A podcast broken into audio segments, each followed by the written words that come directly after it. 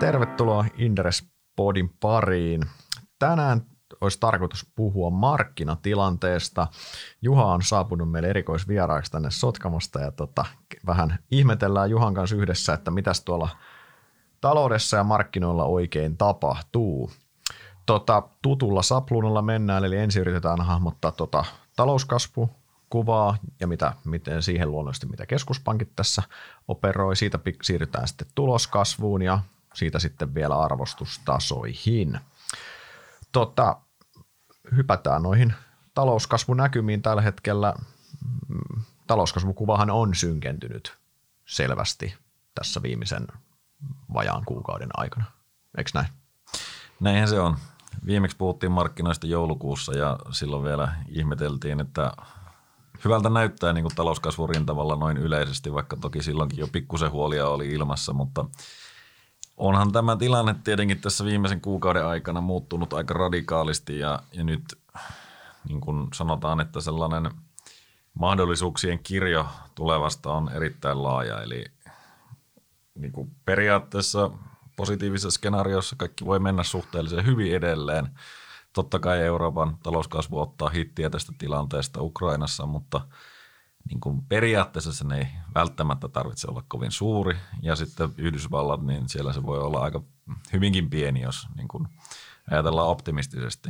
Samalla kuitenkin niin kuin toisessa päässä meillä on ihan rehellinen, rehellinen niin kuin oikea mahdollisuus stagflaation, että mm. et, tota, kaikki ainekset siihenkin skenaarioon on, niin siinä on aika iso kirjo tosiaan näitä eri mahdollisuuksia välissä ja, ja tota, ei ole kauhean mukava ennustella tulevaa. Niin, tähän vielä kun päälle heitetään, että meillä on, meillä on olemassa uhka sodan eskalaatiosta Euroopassa.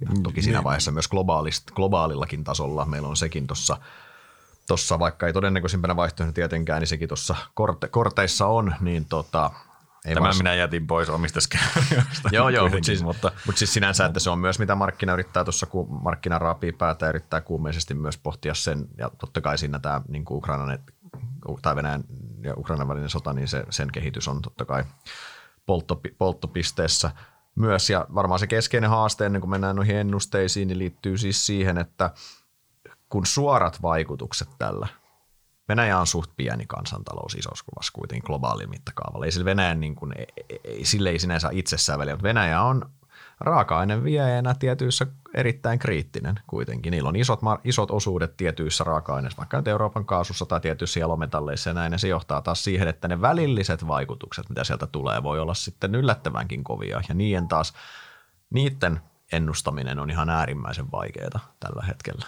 Niin, eikä pelkästään jalometalleissa, vaan teollisuusmetalleissa ja, mm. ja yleensä niin kuin, siis sellaisissa, joita, jotka tota, tulee kyllä läpi sitten tuosta meidän kustannusputkesta aika, aika nopeasti, jos tota, tilanne jatkuu edes tällaisena mm-hmm. pidempään. Ja, ja toki ei, ei siihen nyt niin kuin nopeata ratkaisua minun mielestä ole, että se niin kuin Eurooppa tässä lähtisi näitä pakotteita purkamaan nopeasti, ei. Ellei nyt sitten oteta yhtä äärimmäistä skenaariota sieltä, mitä ehkä – myöskään lähde tässä lausumaan. Niin, niin kyllähän, kyllähän no, mä voin ottaa näiden lausujan rooliin, niin kyllähän, jos siellä itänaapurissa valta valta vaihtuu, niin kyllähän, myös, kyllähän silloin, silloin sehän olisi varmaan, varmaan semmoinen yksi toivot, toivotuimpia skenaarioita. Toki siinäkin on melkoinen hyppy tuntemattomaan, että, että ne ei ole aina mennyt ihan, ihan nappiin ne vallanvajaukset tuossa itänaapurissa, mutta – jos me lähdetään nyt talouskasvunäkymiä vähän purkaa, aloitetaan tästä Euroopasta, mikä on meidän pörssiyhtiöille muistutuksena se päämarkkina. Pörssi, meidän pörssiyhtiöiden liikevaihdosta Baltiaralla reilu 60 prosenttia tulee Euroopasta, eli me ollaan hyvin Eurooppa-riippuvainen pörssi. Tota, Euroopan talouskasvu hidastuu, se on niin kuin, sen voi sanoa niin kuin faktana jo. Kysymys on sitä kulmakertoimesta. EKP sanoi eilen, EKP laski ennustetta eilen tota, yllättävän vähän tiputtivat 3,7 tämän vuoden kasvuennusta. Ja ne taisi nostaa ensi vuoden kasvuennustetta vielä itse asiassa. Niin siis, jos toi toteutus, niin tämähän olisi niinku suorastaan erinomainen skenaario. No. Mutta et voin sanoa, että markkina ei tuota hinnoittele.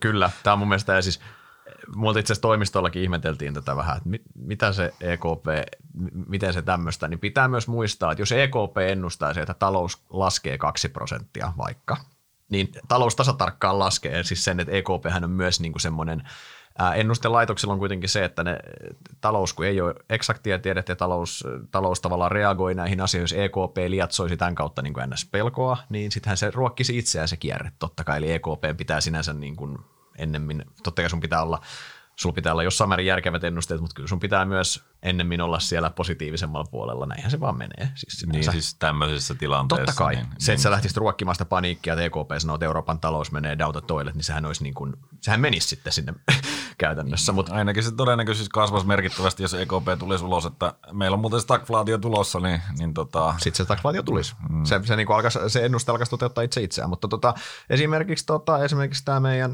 makro, mistä me, mistä me muun muassa hankitaan meidän makro, makrotutkimusta sisäänkäyttöön, niin Lombardi, niin siellähän leikattiin EKP tai Euroopan ennusteita, ennusteita puoleen suunnilleen. Mm. Ja, ja siis siellähän korosti, se 1,5 vai? taisi olla 1,5 ja siellä, mutta siellä toki todettiin, että se äärimmäisen vaikea ennustaa tällä hetkellä välillisten vaikutusten takia ja sitten just yksi iso komponentti, mistä ei tällä hetkellä ole mikä on tosi vaikea hahmottaa, miten se vaikuttaa, on se, että kuluttajillehan on jäänyt ihan valtava määrä rahaa säästöön koronakriisin aikana, kun ei ole päästy kuluttaa kaikkea, sitten samaan aikaan valtiot on tämä koko kriisin kustannus siirrettiin, niin kuin ollaan puhuttu moneen kertaan, niin valtion kautta keskuspankin taseeseen sitten. Eli siinä mielessä niin kuin yksityinen se, yks, kulutta, kuluttajien taseet on, on hyvässä kunnossa, on säästöissä on paljon rahaa. Miten kuluttajat käyttää sitä rahaa? Jos kuluttajat pistää sitä rahaa kunnolla töihin, niin se vaikutus voisi olla tosi iso. Toisaalta jos kuluttajat pelkää eikä ja työttömyys nousee ja pidetään se raha siellä pahan päivän varalla, niin, kuin, niin sit, siitä ei tule tukea. Mutta siinä on, niin kuin, siinä on paljon, just, siinä on tosi paljon tosi paljon Euroop, Euroopan, Euro, Euro, pitää muistaa, että Eurooppa ei myöskään ole se talouden veturi globaalisti. Eurooppahan on vähän se lastulaineella. Yhdysvallat ja Kiina on ne veturit.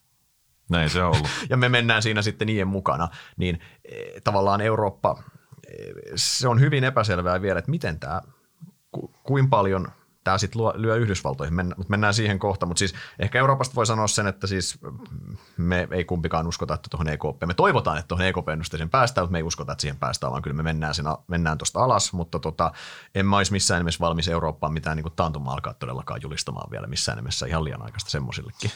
Niin, siis se on sitten siellä toisessa ääripäässä ja, ja tota, on se mahdollinen mielestäni, jos tämä konflikti vaan jatkuu ja jatkuu ja omalla tavallaan tämä kierre, missä me nyt ollaan, mm-hmm. hyvin negatiivinen kierre, niin sitten se on mahdollista, mutta ää, samalla pitää muistaa, että ei, et, ei mikään sano, että näin pitäisi käydä. Et, et periaatteessahan meillä voi olla tilanne ohi hyvinkin nopeasti, jos Kyllä. oikeasti käy positiivisesti. Ja sitten se voi olla enemmänkin niin kuin boosti sillä tavalla, että hei, huomataankin, että oho, korona on niin kuin käytännössä ohi, rajoituksesta ohi ja, ja tota, meillä niin kuin ilmapiiri täällä muuttuu kokonaisuudessaan. Mm. Siihen... Ja sitten kesä voi olla vaikka eri, ihan niin kuin erinomainen. Kyllä, siihen päälle saadaan fiskaalielvytystä, mitä on tulossa, mikä on myös yksi iso muuttuja. Tässä fiskaalielvytystä nähdään parhaillaan, parhaillaan tota, puolustusmenojen kasvuna, mikä mm. on ihan niin kuin se, mikä on ihan mikä on, mikä on ihan selvää, että sitä tehdään paljon ja siihen päälle myös Euroopassa totta kai tulee tämä merkittävä investointiohjelma tähän Repower Europe irti Venäjästä energiasektorin investointiaalto tulee, niin se on ihan siellä. Nyt on epäselvää muutenkin, että kuinka paljon fiskaalielvytystä muutenkin laitetaan Euroopasta vielä töihin. Se on selvää, tähän me ollaan puhuttu ennenkin jo koronan aikaan, että nyt kun tämä fiskaalielvytys on keksitty, tai löydetty taas tässä koronan aikana, niin tämä on se työkalu, millä niitä lähdetään korjaamaan. Ja toki tämmöisessä tilanteessa mun mielestä se fiskaalielvytys on ihan, sen paikkahan on myös tämmöisessä, ainakin niin kuin itse, itse koen, että niin se pitääkin tehdä tämmöisissä aidosti ulkoisessa shokissa, mikä tulee, eli kun Venäjä hyökkäsi Ukrainaan. Niin. Kyllä, kyllä, se tietenkin on näin. Toisaalta se on vähän aina huono, koska me ei koskaan niin kuin päästä normalisoimaan niitä, että koska velat ei lyhene, mutta aina tulee niin kuin uusi tarve, mutta tota, se nyt on ehkä sitten enemmän filosofinen keskustelu ja ei mennä siihen nyt. Ei mennä siihen nyt. Sitten Suomi. Mennään Suomi ennen kuin otetaan muut isot maat tästä. Niin Suomen taloushan ottaa enemmän lukua tästä kuin Eurooppa. Se on ihan selvä. Venäjän kauppa on meille isompi. Pitää muistaa, että vaikka se Venäjän kauppa ei mikään massiivinen ole ollut, se on supistunut jo pitkään, niin kun, mutta silti niin kun sulta yhtäkkiä leikataan melkein yön yli ne tietyt tie, tietty määrä liikevaihtoa yhtiötä pois, niin kyllä se hetkellisesti kirpasee ihan kunnolla kuitenkin. Ei sitä pääse yli eikä ympäri. Ja plus me ollaan myös totta kai tässä me ollaan myös niin kuin, me, me, meillä myös on niin kuin isoimmat, isoimmat epävarmuudet liittyen tähän Venäjän toimiin, kun sen tuossa meidän naapurissa on, niin miten se vaikuttaa kuluttajien käyttäytymiseen ja tämmöistä. Totta kai. Niin, ja kyllä siis kyllähän meillä on Suomessa tällä hetkellä hyvin huolestuneita kansalaisia paljon. On. Et, et siis sitä ei käy kieltäminen ja se heijastuu kyllä varmasti myös kuluttamiskäyttäytymiseen, mm. että e- ehkä niin kuin ei suunnitellakaan enää vaikka asunnon tai auton ostoa, vaan ostellaan tölkkiruokaa, että se, se niin kuin on aika radikaali muutos. Oh. Totta kai tämä ei tarkoita, että kaikki, tai ei kannusta tällaiseen pelon ilmapiiriin missään tapauksessa, mutta valitettavasti sitä on ja, oh. ja siihen on tiettyjä perusteitakin. Investoiko yritykset tässä vaiheessa, jos sulla on suunnitelma, että tehdään iso investointi Suomeen, minkä aikahorisontti on kymmeniä kymmeniä vuosia, tehdäänkö se just nyt vai lykätäänkö sitä nyt vähän aikaa, katsellaan mihin tilanne menee, niin mun mielestä pääs, ainakin, ainakin osa valitsee sen lykkäämisvaihtoehdon, mikä on ihan loogista, kun se ei pelkästään liity tuohon Venäjään, vaan myös siihen, mitä tämä talous menee niin. ja miten kysyntä käyttäytyy. Niin siinä mielessä, että Suomeen tästä tulee iskua. Mun mielestä Suomen e- ei ole poissuljettu, että Suomi menisi teknisesti tässä taantumaan nyt ei ole siis pitä, se taantumasana ei myöskään liikaa pidä pelätä ja demonisoida, että se olisi joku ihan, se ei, ei olla puhuta mistään lamasta tai mistään romahduksesta, vaan se voi olla, että Suomi käy teknisesti tuossa, että talouskasvu hyytyy ihan selvästi, mutta lopulta meidän talous on riippuvainen, miten se Eurooppa menee. Jos Eurooppa, Eurooppa talous menee odotuksia paremmin, niin kyllä se Suomi sitten siinä menee jälleen yhtenä lastulla laineella mukana käytännössä. Mm. ei meni. Mutta Suomen kuva on, euro, varma, on, on, on selvää, että se on Euroopassa Euroopan heikoimpia tässä mielessä, koska se Venäjän kauppa on ollut meille niin merkittävä kuitenkin. Tai niin, niin. merkittävä, se on kuitenkin ollut merkittävä muille. Mm, kyllä. Ja, ja siis se vaikka nyt ajatellaan, että sulla olisi 5 prosenttia liikevaihdosta Venäjältä ja sä toteat, että no ei ole iso asia sieltä niin poistua, niin kuitenkin se on merkittävä häiriö sinun liiketoimintaan, sinun prosesseihin, eh, sinun henkilöstöön ja tällä hetkellä Venäjä ei todellakaan tee tätä kauhean helpoksi tätä niin kuin liiketoimintojen lopettamista, niin, niin siinä on aika paljon sellaisia epämiellyttäviä tekijöitä, jotka kyllä varmasti heijastuu sitten siihen muuhunkin liiketoimintaan, että sä joudut miettimään asioita ihan kokonaan uudelleen. Ja, ja sen takia niin valitettavasti sieltä tulee todennäköisesti niin kuin myös niin kuin koko luokkaa suurempia vaikutuksia, mitä pelkästään sitä liikevaihdon menettämiseltä esimerkiksi ajateltaisiin. Kyllä. Ja se ei ole pelkästään pörssiyhtiöistä, vaan meillä on myös niin kuin PK-yhtiöitä ja paljon, jotka tekee kuitenkin jonkunnäköistä kauppaa, jossa se Venäjä on jossain roolissa. Itse PK-sektorille se vaikutus on todennäköisesti jossain määrin jopa isompi kun, kun pörssiin pörssiyhtiö tästä Venäjän exposure on ajanut tosi paljon alas, se keskittyy meillä aika vahvasti kouralliseen yhtiöitä käytännössä. Mm. Mutta tota, Yhdysvallat.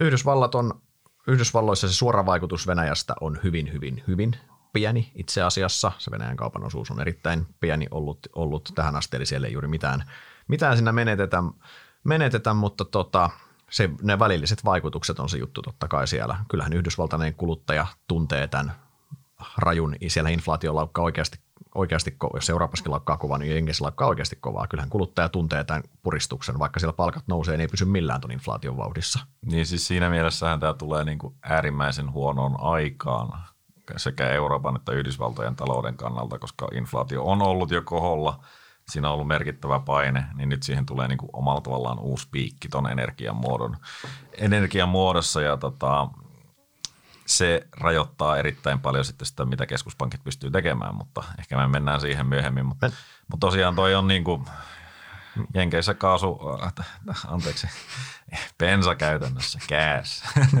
niin, niin tota, siellä, niin, joka kerta kun käydään pumpulla, niin kyllä amerikkalainen kuluttaja sen huomaa ja varmasti se kulutus sitten on jostain poissa. Kyllä. Sitten samaan aikaan pitää muistaa, että Yhdysvaltojen talous on tosi hyvässä kunnossa. Työttömyys on matala, palkat, palkat nousee, talous rokkaa, voisi sanoa monellakin tapaa. Et siinä mielessä – miten hyvin se pystyy ottamaan tämän iskun vastaan, sama, vastaan niin sitähän tässä nyt jännitetään. Jokainen datapointti on sen takia niin kiinnostava tällä hetkellä, mikä tulee. Koska sielläkin, että miten, jenki, miten yhdysvaltalainen kuluttaja sitten esimerkiksi se, miten se tämä näkyy kuluttajaluottamuksessa siellä. Niin, niin se on... kuluttajaluottamuksessa oli kuitenkin jo vähän heikkoutta silloin aiemmin oli. ja, ja tota, nyt sitten niin tilanne voi hyvinkin muuttua niin kuin aika radikaalisti Kyllä. ja sitten muistutetaan siitä, että kuluttaja on kuitenkin se, joka on tässä tätä meidän globaalia taloutta pyörittänyt Kyllä, aika paljon. siis kelle tämä koko globaali talous on suunnilleen rakennettu, rakennettu palvelemaan. Niin tota, tota, Mutta mä oon, mä oon sinänsä ehkä, mä oon, mä oon, sanotaan varovaisen optimistinen tuon Yhdysvaltojen talouden talouden suhteen, joo siis varmasti on, on painetta talouskasvuennusteessa sielläkin, mutta sinänsä se talouden ne fundamentit on kuitenkin aika vahvat siellä, että jos tämä jos tämä tilanne nyt ei eskaloidu niin kuin merkittävästi tästä, niin sinänsä Yhdysvalloilla on ihan realistinen mahdollisuus jatkaa, jatkaa ihan hyvää talouskasvua ja tukea tätä, tätä kokonaisuutta. Joo, ja sitten Yhdysvallat on siitä huomattavan paljon paremmassa tilanteessa, että sehän on käytännössä energia omavarainen siinä vaiheessa, jos sillä ruvetaan oikeasti toimia ja, ja palautetaan niin kuin vähän aiempaa puumia, että siinäkin on sitten taas erilaisia vaikutuksia taloudelle kuin sellaiselle, joka on käytännössä niin kuin siinä pelkästään kustannusten ottajan roolissa. Just näin. Sitten meillä on se toinen talouskasvun veturi, eli Kiina, mikä on ollut jo pidempään hidastumassa tässä, ja siellähän on hiljalleen taas käynnistelty tuossa jo aikaisemman podin aikaan käynnisteltiin taas elvytys, elvytyshanoja, ja tota, sitä tehdään, sitä Kiina, jout, Kiina joutuu tekemään sitä elvyttämisen kautta pitämään sitä talouskasvua käynnissä siellä käytännössä. Niin, ja se on todennäköisesti kuitenkin alhaisempi taso merkittävästi, mihin ne edes pyrkii nyt sitten, että sielläkin mm. realiteetit on tullut omalla tavallaan vastaan siinä, että ne ei, ei enää historialliset kasvulukemat ole mahdollisia. Ei, ei, ei voi, ei voi, ei voi niin moottoriteitä joka, jokaiseen maa, maaseutukuntaan rakentaa. ei, ei varsinkaan, kun väestö, väestö jo supistuu, että se on, on niin kuin aika merkittävä rajoite mm. näissä. Mutta mut sinänsä Kiinallehan tämä vaikutus tästä on myös varsin – se suora vaikutus on varsin rajallinen. Itse asiassa Kiinahan jopa pystyy, tota, kun jos Venäjä ei meille, me, länsimaat ei osta Venäjältä näitä raaka-aineita, niin Kiinahan sinne menee apajille totta kai hyödyntämään tämän tilanteen, eli Kiina itse asiassa, niin kuin, Kiinahan on tässä suhteellinen voittaja siinä mielessä, niin, niin hullulta kuin sen kuulostaa, kuulostaakin, että puhutaan niin kuin, että meillä on sota, sodasta lähtenyt niin kuin pallo pyörimään, niin siinä on joku suhteellinen voittaja, mutta näin se vaan on käytännössä. No ainakin se voi olla. Niin. No, että Kiinan kohdalla on todella paljon nyt ehkä sitten sitä keskustelua, että nämä geopoliittiset jännitteet tässä tietenkin on kasvaneet merkittävästi, että tuleeko sitten mahdollisesti jotain, tai miten Kiinaan suhtaudutaan tässä kokonaisuudessa varsinkin, jos se nyt sitten vähän niin kuin tässä on, on hyötymässä tai, mm-hmm. tai tukemassa Venäjää, niin varmasti sielläkin mietitään aika tarkkaan, että – että eihän Yhdysvallat lähde taas sitten sinne sanktioiden tielle ja muulle vastaavalle, että mm. et, et varmasti siellä niin kuin yritetään pallotella näiden kahden, kahden välissä aika tarkalleen ja, ja niin, nämä lausunnotkin on tietenkin sitä luokkaa, että mm-hmm. et ei tueta, mutta ei tueta niin, kuin niin sanotusti Venäjän toimia, mutta toisaalta ei tuomitakaan ja, ja tota, no, saa nähdä. Tuossa on niin kuin aika paljon semmoista epävarmuutta, mikä sitten tähän kokonaisuuteen vielä – luo lisää mm. haasteita. Mm. Jos me toi lyhyen aikavälin talouskuva, siinä nyt on aika selvää, että globaali talous tässä hidastuu. Se oli jo hidastumassa, se hidastuu tästä lisää. Se on nyt niin kuin, se on suhteellisen helppo sanoa. Kysymys on lähinnä siitä kulmakertoimesta, miten paljon me hidastutaan. Ää, huomattavasti vaikeampi asia on sitten sanoa, että mikä tämän pidemmän aikavälin talouskasvun vaikutus on. Tässähän ne skenaarioiden äärilaidat on myös aika kaukana – toisistaan, niin kuin, niin kuin tuossa sanoit jo aiemmin, niin huonossa tilanteessa me globaali talous hidastuu, meille tulee tämmöinen niin kuin laajempi stagflaatio, mikä olisi todella myrkkyä. Hmm. Ja se on oikeasti todella huono skenaario. Ja, ja tässä tosiaan ehkä vielä niin kuin haastavampaa silleen, niin kuin toi kokonaiskuva, niin ehkä sitä voi suhteellisella riskimarginaalilla niin kuin arvioida, että mutta sitten se, että, että ne hyötyjäsektorit, niin kuin esimerkiksi puolustussektori, niin me ei varsinaisesti siellä olla, tai energiasektorissa, niin kuin Helsingin pörssi ei, ei ole vahvimmillaan, niin, niin nämä on tota, ne vaikutukset on tosi erilaiset. Siis- Kyllä. Siis, siis että se ei ole pelkästään, että et, et mitä kuluttaja tekee, vaan tässä tosiaan taas mennään vähän niin kuin enemmän käsiohjaukseen tässä taloudessa ja, ja se vaikutukset on erittäin epätasa-arvoisia, sanotaanko näin. On, on. Joo, joo, ehdottomasti. Ja siis just siihen, tuota pidemmän aikavälin talouskasvukuvaa, niin siihen vaikuttaa niin, niin moni asia, mistä siis yksi aivan keskeinen asiahan on inflaatio nyt. Mitä inflaatio käyttäytyy? Inflaatiopiikin piti tulla alun perin tässä näillä tietämillä. Me ollaan maaliskuussa nyt menossa täällä. Piti alkaa. Alun perin oli puhe, että inflaatio voisi saavuttaa huipun nyt. No sehän nyt on niin kuin päivän selvää, että niin ei se on siirtynyt pidemmälle ja mitä pidempään se inflaatio jatkuu, niin se on riski siitä, että se tarttuu palkkoihin ja tästä tulee tämmöinen kestävämpi kierre. Siis ja yhä, yhä Yhdysvalloissa me nähdään, että inflaatiosta on tulossa yhä niin kuin pysyvämpi tavallaan siinä mielessä, kun se levi, mitä, mitä laajemmalle se leviää Euroopassa, me ollaan, ollaan muutama askel perässä tässä kuitenkin vielä. Mutta Mm. Niin siis toi energia on kyllä todella haastava arvioitava siinä mielessä, että totta kai se tulee nyt sitten, kun se tulee läpi inflaatiossa ja kuluttajahinnoissa, ja sehän tulee käytännössä kaikkialle läpi, koska kaikkialla on ainakin kuljetuskustannuksia ja jotakin muuta tällaista. No okei, ehkä ne teknojätit tästäkin selviää, no, jos ne vaan no. pilvessä niitä toimittelee, mutta mutta energiahinnat varmaan vaikuttaa jopa sinne datacentereihin. Siis ei ole monta asiaa, minne se, se, se on, minne energia ei vaikuttaisi tai minne se öljy ei välillisesti, tai välillisesti vaikuttaisi, niin se vaan, niin se vaan on. Hmm. Mutta tosiaan kun se tulee, niin sehän on tietenkin inflatorinen voimakkaasti, mutta sen jälkeen se on monesti deflatorinen, koska se kulutus, niin kuin, eihän ne öljyn hinnat todennäköisesti jää tuonne piikkitasoille. Ei. Olisi hyvin kummallista ainakin, ja sen jälkeen sitten – varsinkin kun muualta kulutusta on todennäköisesti leikattu ja, ja se öljyn hinta ja muut energiahinnat sieltä normalisoituu, niin sittenhän sä oot deflatorisessa ympäristössä jälleen. Ja se on niin kuin, no, niin. ei, ei ole kauhean kiva ennustella, että missä kohdassa näitä nyt sitten tapahtuu ja minkäla- miten voimakkaita ne, ne tota, vaikutukset ovat. Mm, kyllä, ja totta kai taas se, se inflaatio, niin mitä, no, mitä nopeammin inflaatio rauhoittuisi, niin sen enemmän se antaa taas liikkumavaraa tietyllä tavalla, no ennen kaikkea sitten keskuspankeille. niin. Niin, siihenhän me tullaan loppujen lopuksi osakemarkkinan kannalta aika pitkälti, että mitä nyt sitten keskuspankit tekee kautta pystyy tekemään. Niin, niin se on oikeastaan siis se, se niin, kyllähän keskuspankit on tällä hetkellä niin sanotusti puun ja kuoren välissä. No siis ja tällä hetkellä kyllä. Tällä hetkellä on siis kyllä, ja niin kuin nähtiin eilen EKP, niin EKP on valinnut lyhyellä aikavälillä taistelukseen taistelun inflaatiota vastaan, mikä on sinänsä sen oman, oman riippumattomuutensa ja toisaalta e, ennen kaikkea sen oman hintavakausmandaattinsa puolustamisen, mikä on sinänsä toki en mä, mitä muita vaihtoehtoja heillä tuossa sitten hirveästi on. Niin tässä vaiheessa ainakaan, kun ne talousvaikutukset ei sillä tavalla vielä ole näkyvissä. Kyllä. Et, et, et siinä vaiheessa sitten, kun ne talousvaikutukset mahdollisesti sieltä tulee, jos ne on voimakkaita, niin sitten sun pitää ruveta miettimään niin tätä tasapainoilua näiden välillä. Ja jos tosiaan siinä vaiheessa on inflaatio edelleen erittäin korkealla, niin sitten se tilanne on niin kuin erityisen hankala. Kyllä. Ja kyllähän tässä siis se on ihan fakta, että me, me se elvyttämisen vetovastuu, niin se ei enää ole keskuspankeilla, se ei ollut enää sitä koronassa, tai se oli koronassa totta kai keskuspankin iso rooli, mä sitä sano, mutta se on siirtynyt yhä enemmän myös tänne fiskaalipuolelle, ja kyllähän me myös tässä kriisissä tullaan näkemään, että nämä e-, Euroopassakin niin todennäköisesti yhteisvelalla rahoitetaan näitä hankkeita, ja sitten valtiot itse, tai onko omilla rahoillaan näitä puolustusbudjettien nostoja, tätä energiariippuvuuden vähenemistä, fiskaalihan se. Mutta toki EKP on tähän asti, varsinkin EKP hän on niin kuin ollut mahdollistajana tälle mm. fiskaalielvytykselle pitämällä rahoitusolot riittävän löysinä käytännössä.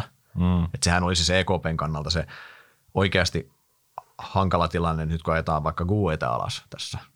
Ja vähän niin kuin laitetaan, katsotaan, että pärjääkö se markkina omillaan. Niin. Ja, mi, ja, mitä mieltä markkina on niin kuin Italian, Italian velanhoitokyvystä ja muusta, että sehän on varmaan se EKPn pahin paineinen, on se, että markkina alkaisi nyt niin kuin Italian bondikorot lähtisikin oikeasti ylös ja markkina alkaisi niin kuin äänestämään jaloillaan niin sanotusti tässä asiassa. Niin, se, sehän on käytännössä sellainen skenaario, jossa sun sitten on pakko taas puuttua peliin, että muutahan mm. tämä koko euroalue olisi kyseenalaisessa kunnossa pian. Mm. Että.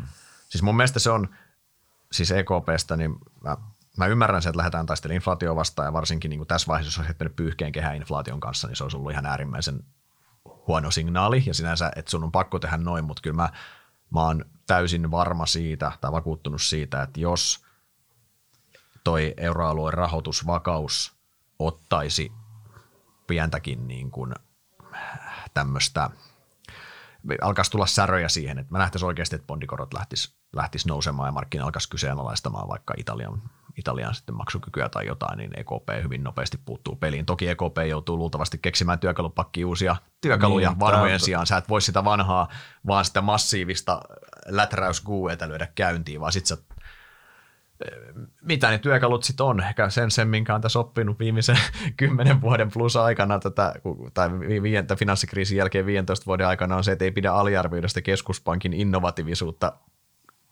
keksiä ratkaisuja mm, näihin. Niin, mutta joo, näinhän se menee, että sitten pitäisi keksiä käytännössä ne ratkaisut, millä saadaan pidettyä esimerkiksi ne korkoerot niin kuin Kyllä. Euro, euroalueen sisällä niin hyvin maltillisina, että tässä niin kuin voitaisiin sanoa, että tämä mm. homma toimii meillä.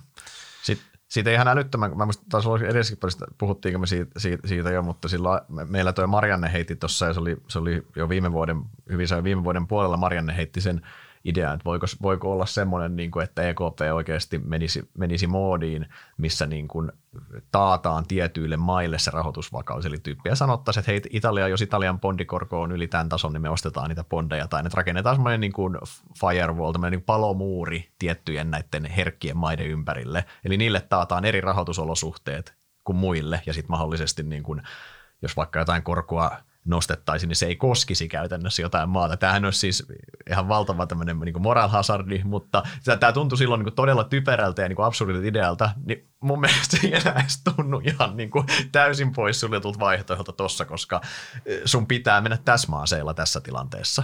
Jos se inflaatio on korkea. Jos inflaatio on tullut alas, niin EKPllä on työkaluja taas ihan eri tavalla toimia taas ja liikkumavaraa. Hmm. Mut, Mielenkiintoista mm. nähdä.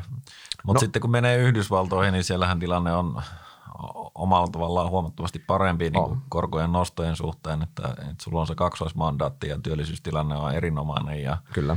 ja tota, inflaatio on korkealla, niin mun mielestä siellä, niin kun, jos sä nyt et lähde sitä inflaation, inflaatiota tappamaan niin sanotusti koronnostoilla, niin, niin joku on pahasti pielessä ei ja sun uskottavuus on nolla. Ei, sun on pakko siis Fedi, Fedi lähtee haikkaamaan tässä ja siis haikkaa – Fedi haikkaa niin pitkään kuin pystyy käytännössä. Siitähän siinä on se, että Fedi ei, Fedi lopettaisi koronnostot, niin joko se, että inflaatio talttuu, eli sulle ei ole enää niin, kuin, niin pak, sulle ei ole pakko siinä vaiheessa voit miettiä jatkoksa, tai sitten se, että rahoituslot kiristyy liikaa. Nähdään, että luottospreadit alkaa repeämään ja talous alkaa niin kuin heikentyä liikaa, hmm. jolloin silloin, mutta sekin taas johtaisi siihen, että se inflaation pitäisi talttua kaiken järjen mukaan. Niin, te, sinänsä niin kuin rahoitusolothan on kiristynyt jo on, merkittävästi ja se, se, jotkut on sitten sanonut, että no okei, että markkinat teki itse asiassa Fedin työn tässä, että ei tässä tarvitse mitään reagoida, mutta, mutta joo, tota, siellä joka tapauksessa niin pitäisi olla kaikki edellytykset ja se nyt ehkä hyvä korostaa tässä, että lähtökohtaisesti osakemarkkinoiden hinnoittelutasoa ja ajatellen esimerkiksi, niin kyllä se Yhdysvaltojen korkotaso on siinä niin kuin oleellisempi. Mm sitten jos ajatellaan vaikka, että mikä nyt sitten eri DCF-mallissa olisi niin kuin riskitön korko, niin kyllä Yhdysvallat olisi, olisi riskitön korko erityisesti tässä tilanteessa sitten. Kyllä. Tota, uskoksa, että sen verran EKP takaisin pari askelta, uskoksa, että EKP haikkaa? Markkinahan ennustaa ekaa koronnostoa, olikohan se nyt syksylle, syksylle taisi olla, tai loppuvuodelle. Niin eikö se aiemminhan se oli? Kesä, kesällä. Niin. Tota, No siis jos meidän, meidän EKP-ennuste siinä talouskasvun suhteessa to- toteutuisi, niin kyllä varmaan, mutta en, en mä kyllä niin kuin itse usko, että se haikkaisi. Ja mä luulen, että, että jos tämä negatiivinen tilanne tässä siis eh, jatkuu pidempään, niin, niin se talous rauhoittuu valitettavasti, talouskasvu rauhoittuu valitettavasti sellaiselle tasolle, että se haikkaus ei ole enää mm. niin oleellista. Ää, toki tässä on tosi paljon liikkuvia osia. No. Ja ehkä niin kuin tässä vaiheessa niin minä luovutan oman äänivaltani markkinalle ja totean, että ehkä he tietävät paremmin. Joo, siis no niin kuin sanoit, niin muuttuvia osia on paljon. Mä itse olen hyvin skeptinen, että EKP pääsee nostamaan. Jos ne pääsee, niin me puhutaan, me puhutaan siis, niin kuin tullaan miinuskoroilta veke käytännössä. En, niin. Enemmänkin me puhutaan tällaisesta, siis me, me ei niin kuin, se, että kun vielä tuossa silloin kuitenkin niin kuin ennen, ennen tätä ennen tätä Venäjän hyökkäystä, niin oli ajatus, että voisiko, oli niin kuin huoli se, että, että kuinka paljon EKP voi nostaa, voiko Euroopan korot nostaa sille tasolle, että se alkaisi vaikka tuntumaan niin kuin asuntolainojen koroissa tai tällaisia asioita alkoi olla, niin mä en ole niin kuin, mun on sanotaan, että se olisi, erittäin, se olisi jopa tietysti erittäin positiivinen skenaario, että niin kävisi, koska se tarkoittaisi, niin kuin sanoit sitä, että talous rokkaa alla ja se tarkoittaa, että toi, meidän, toi, toi Venäjän, Venäjän, toi Venäjän ja Ukrainan välinen sota olisi saatu, se, se ei ole eskaloitunut, se saadaan, se saadaan niin kuin johonkin järkevään ratkaisuun siellä ja näin, että siinä mielessä, niin kuin, mutta mä, mä oon hyvin skeptinen kyllä korkojen EKPn koronnoston suhteen. Niin, e, siis ei mun mielestä ole millään tavalla realistista ajatella, että pitkällä aikavälillä ainakaan EKP olisi niin kuin merkittävä, tai, tai siis niin kuin me nähtäisiin jotain kahden prosentin ohjauskorkoja, niin ei, se, ei meillä niin kuin, se, se neutraali korkotaso on ihan rehellisesti aika lähellä nollaa, siis mhm. normaalissa mm-hmm. talouskasvuympäristössä. Niin nyt kun tuo inflaatio on todella korkealla ja sille pitäisi, siihen pitäisi reagoida, niin voi olla, että me nähdään jotain liikkeitä, mutta se on kyllä ohimenevää, jos kyllä. ainakin minun ajatuksissa. Kyllä. Tota, no mutta joo, siis eli talous yhteenvetona, niin kun mennään tulosennusteisiin, talous, en, en, talouskasvu hidastuu, se on ihan selvä suuntaan, suuntaan alaspäin. Ja kysymys on lähinnä kulmakertoimesta. Ja sitten tota, mitä pidempi perspektiivi otetaan, niin sen enemmän, enemmän skenaarioita siihen saa, saa, saa piirrettyä, eli on niin kuin olemassa erittäin positiivinenkin skenaario tästä kaikesta, mutta voi myös olla, että talous, talous heikkenee myös niin kuin, talousnäkymä seuraavalle parille vuodelle on hyvinkin vaisu. Mm. Sekin, siinä on molemmat, molemmat skenaariot on pöydällä.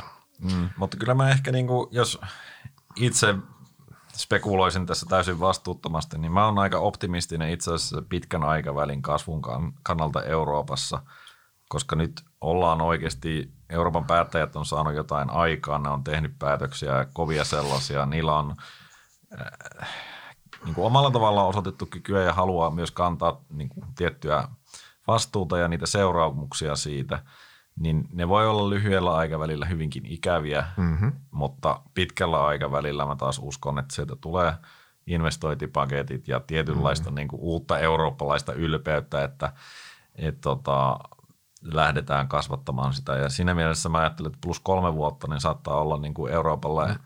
yllättävän hyväkin aika, mm-hmm. jos jos niin kuin katsotaan historiaa, missä me ollaan kuitenkin oikeasti oltu niin kuin lastulaineilla ja, ja tota, enemmänkin vetopuuna siinä niin kuin mm-hmm. globaalin talouskasvuajalla. Joo, mä oon kyllä tuosta ihan samaa mieltä. Mä oon Euroopan suhteen, suhteen niin kuin merkittävästi optimistisempi, mitä on ollut varmaan koskaan just tässä niin kuin tämän viimeisen kuukauden tapahtumien jälkeen, just sen takia, että Eurooppa on yhtenäistynyt niin paljon. Eurooppa, kykene, Eurooppa yleensä kriiseissä Eurooppa on parhaimmillaan, mikä on sinänsä aika sur- tragikoomista, mutta niinhän se on. Ja just se, että me ollaan nyt tavallaan, se ei ole sitä semmoista jonninjoutavaa tappelua jostain niin kuin pienistä asioista, vaan nyt on niin kuin yhteiset isot asiat pöydällä oikeasti. Niin, niin kuin länsimäisen demokratian puolustaminen ja hän aidosti niin kuin puolustaminen myös niin kuin ihan sen, puolust- sen sanan puolustus, puolustus niin kuin voimien näkökulmasta ja näin. Ja se johtaa taas siihen, että me saadaan asioita läpi. Ja myös kun, jos me näitäkin rahoitetaan yhteisvelalle, Eurooppa tekee näitä yhdessä, niin Euroopallahan pitää muistaa, että Euroopallahan on varaa näihin, tai Saksalla on varaa näihin, jolloin yhtä kuin Euroopalla on varaa näihin, eli tavallaan se, että kun se on tähän asti ollut tosi epätasapainoisesti, että osa Euroopasta on niin kuin surkeassa kunnossa ja osa on sitten niin kuin liian hyvässä kunnossa, niin kun ne tehdäänkin, jos, ne, jos näitä asioita katsotaan yhden talousalueen läpi, niin se mm. Euroopan tilannehan ei ole läheskään niin synkka, kun vertaa vaikka katsoa yksittäin Italiaa tai näin käytännössä. Mutta mä, mä oon tosta ihan samaa mieltä. Kyllähän pitää muistaa, että tämmöinen massiivinen investointiohjelma, vaikka tämä Repower Europe irti Venäjän kaasusta ja Venäjän riippuvuudesta, niin tämä ohjelmahan, tämähän toteutetaan joka tapauksessa ihan sama, mitä, tuossa, mitä tuolla niin kuin mitä tuolla rintamalinjoilla tapahtuu tavallaan, ja mitä Venäjä, vaikka Venäjä miten perääntyisi tästä kaikesta, niin me ei enää niin kuin palata siihen, että laitetaan Nord Stream sittenkin käyntiin tuolla tai mitään, vaan niin kuin me tehdään tämä ja ei nämä asiat tapahdu viikonlopussa tai kuukaudessa tai vuodessa. Nämä on, nämä on niin kuin, sehän on, se oli vuosikymmenen loppu oleva investointiohjelma kuitenkin. Ja nämä on, mm. niin kuin, nämä on, puhutaan tosi massiivisista investoinneista kuitenkin. Niin ja nyt tässä niin kuin mä luulen, että toi vihreä siirtymä, joka saa tästä tietenkin ison boostin, niin saa myös semmoisen merkittävän kannatuksen, että me ei enää riidellä siitä, että mitä nyt pitää tehdä jollekin hiilivoimalalle jossain kohdassa, vaan me hyväksytään se, että Venäjän – energiariippuvuudesta pitää päästä eroon ja se vaatii massiivisia muutoksia tässä hommassa, että et, tota, mä en usko, että tässä enää jäädään niin kuin sillä tavalla takkuilemaan. jokaisen maan ollessa eri mieltä joka suunnasta, vaikka varmasti vääntämistä tulee olemaan edessä, niin kuitenkin se iso, isosta asiasta ollaan samaa mieltä ja se on tosi tärkeää. On, on ja se tommonen, tommonen yksi yhteinen vihollinen yhdistää yllättävän paljon. Siitähän, siitähän se, se varmasti on joku, joku hopeareenostus muuten aika, aika karussakin tilanteessa. Mutta joo, tota, hyvä, että ollaan Euroopan suhteen positiivisia. Yhdysvaltojen suhteen me ollaan oltu aina suhteellisen positiivisia pitkällä aikavälillä, niin tota, tämä olisikin ihan kiva, että länsima- länsimailla olisikin kaksi talouskasvumoottoria tässä jatkossa, eikä oltaisi sitten sen Kiinan kasvun varassa niin paljon. Mutta mennään tota, sitten talouskasvusta tulosennusteisiin. Mites, tota, tämä vaikuttaa tulosennusteisiin? No kyllähän tässä Helsingin pörssissä ainakin niin on vain yksi suunta. Se on valitettavasti alas. Kyllä, ja Euroopassa mun mielestä yhtä lailla. Suomessa vielä selvemmin, mutta ihan sama talouskuvahan heijastuu ennusteisiin. Karkait, noin karkeasti noin samat kommentit voisi kopioida tähän, eikö niin? Suomessa tullaan alas niin kuin tulosennustus eniten painet, Euroopassa on ennusteissa painetta, Yhdysvalloissa selvästi vähemmän. Kyllä, näin se menee valitettavasti, että nyt, nyt on ehkä, siis jälleen täytyy korostaa, että tämä tilannehan voi olla nopeasti ohi ja silloin meidän niin kuin nykyiset kommentit voivat olla niin kuin aivan liian synkkiä. Mm. Mutta kyllähän tämä keskustelu ehkä niin kuin tuloskasvusta, niin ei ole enää sitä, että onko se 10 prosenttia vai niin kuin kysymys on sitä, että onko sitä niin kuin mm. Helsingin pörssin tasolla. Kyllä.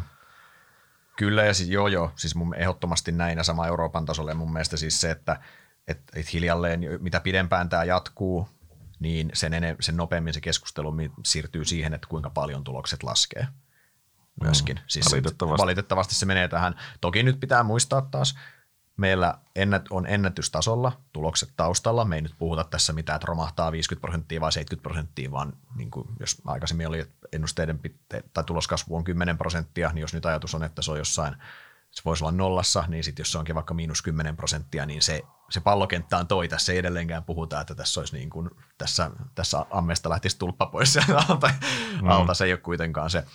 Joo ei, ja, ja taas niin kuin tullaan niihin sektoreihin, niin jos mietit oikeasti palveluyhtiöitä, meillä ei ole niitä kauheasti, mutta ajattelin niitä koronakärsijöitä, niin voihan niillä olla nyt niin kuin erinomainen loppuvuosi periaatteessa Kyllä. edessä. Sitten voi olla, no jos olet siinä vihreässä siirtymässä esimerkiksi mukana, niin sun näkymä on juuri äsken parantunut merkittävästi. Mm-hmm. On erilaisia, no puolustussektori valitettavasti taas niin kuin meillä on Pittium käytännössä siellä ja se taktinen viestintä nyt ei, ei tässä niin kuin, se Helsingin pörssiä kannattelee. se, se, se, se, se, ei taida se 100 miljardia, minkä Saksa laittoi just tuota uutta budjettiin, niin se ei taida valitettavasti Pittiumille tulla, mutta jos tulee, niin hyvin menee. Mutta tota, pointtina lähinnä, että ne on, täällä on, meillä tulee olemaan mm. selkeitä voittajasektoreita. Valitettavasti tällä hetkellä näyttää, että Helsingin pörssissä niitä on aika vähän. Ne, ne ei ole meille niin kuin ollut niin isoja. Ja sitten toisaalta meillä on niitä Venäjän häviäjiä, jotka mm. on niin kuin, onneksi sekin on suhteellisen pieni sektori, jotka ottaa oikeasti merkittävästi tuosta huonossa skenaariossa dunkkuu, mutta tota, iso kuva kuitenkin se, että ei tämä nyt meidän pörssiä hirveän hyvin kohtele. Ei. Niin jos mietitään vielä niitä ajureita, siis mistä se tulosheikennys sitten tulee, niin kysynnän osalta on painetta, se on tässä käyty jo läpi, eli se kysy, iso, kun talouskasvu hidastuu, niin se heikentää kysyntää. Se on niin kuin hyvin yksinkertainen yhtälö. Ja tota, niin kuin sanoit, tämä kohtelee hyvin eriarvoisesti yhtiöitä, eli ne, ne just Venä, Venäjä, Venäjällä kello ollut toimintaa, niin se kuoppa on ihan merkittävä, ja sitten taas jollekin se voi, jollekin niin kuin sanoit, palveluyhtiöille se voi olla merkittävästi pienempikin, nyt kun koronan unohtuu se just, että meillä on koronan just siis on, meillä on Suomessakin poistumassa selvästi maskisuositus kohta. Mä kotoa kuulin aamulla tämmöisen, tämmöisen jutun tänään. Ja siis se, että meillä on niin palaamassa normaalia, että se, se, voi olla ihan merkittävä tuki sinne, mutta joka tapauksessa niin koko isossa kuvassa niin kysynnän osalta on painetta alas. Sitten marginaalit on se toinen komponentti. Marginaaleihin tulee painetta, on se ihan selvä. Siis tämä kyllähän siis yleisesti ottaen pelkkä se kysynnän, kysynnän vaikutus, silloin marginaaleihin vaikutus totta kai. Sitten sulla on inflaatio, ja sitten mm. myös tämä tuotantoketjujen ihan totaalinen solmusoleminen tällä hetkellä mennyt vielä pahemmin tämän niin. Venäjän myötä. Niin nämä, nämä komponentit, kyllähän nämä kaikki pistää painetta sun marginaaleihin. Ei sitä nyt, siinä ole kahta sanaa tietenkään. Joo, siis melkein mikä tahansa raaka-aine, niin se on mm. tällä hetkellä erittäin kallista energiasta puhumattakaan. Ja Kyllä siinä tota, tosi hankala tulee varmaan se, se ketjureaktio siinä, että miten paljon sä sitten saat nostettua oikeasti hintoja tässä ympäristössä.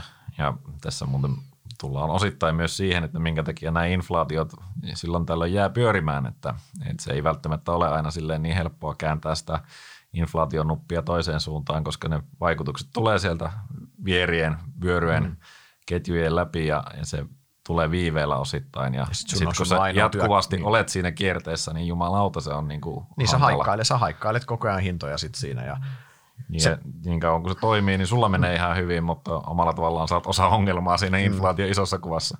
Niin siis se, mikä on tärkeä, tärkeä ehkä sijoittajien hyvä myös huomioida, että hinnan korotukset on semmoinen asia, että meillä on tässä esimerkiksi nyt niin kuin koronan jäljiltä, niin hinnan korotukset on ollut aika helppo viedä, tai itse asiassa voisi sanoa tosi helppo viedä läpi pääsääntöisesti, koska kysyntä oli niin hurjan hyvä – niin, siis sa- oli omalla tavallaan pulaa. Niin, jo, silloin kun on, on myyjän markkinat niin sanotusti, niin ei se hintalappu, niin kuin silloinhan hintojen niin kuuluukin siellä nousta ja sä oot pystynyt tavallaan, sulla on hinnoitteluvoima on ollut paikoissa, missä sitä ei pitäisi olla käytännössä. Mm.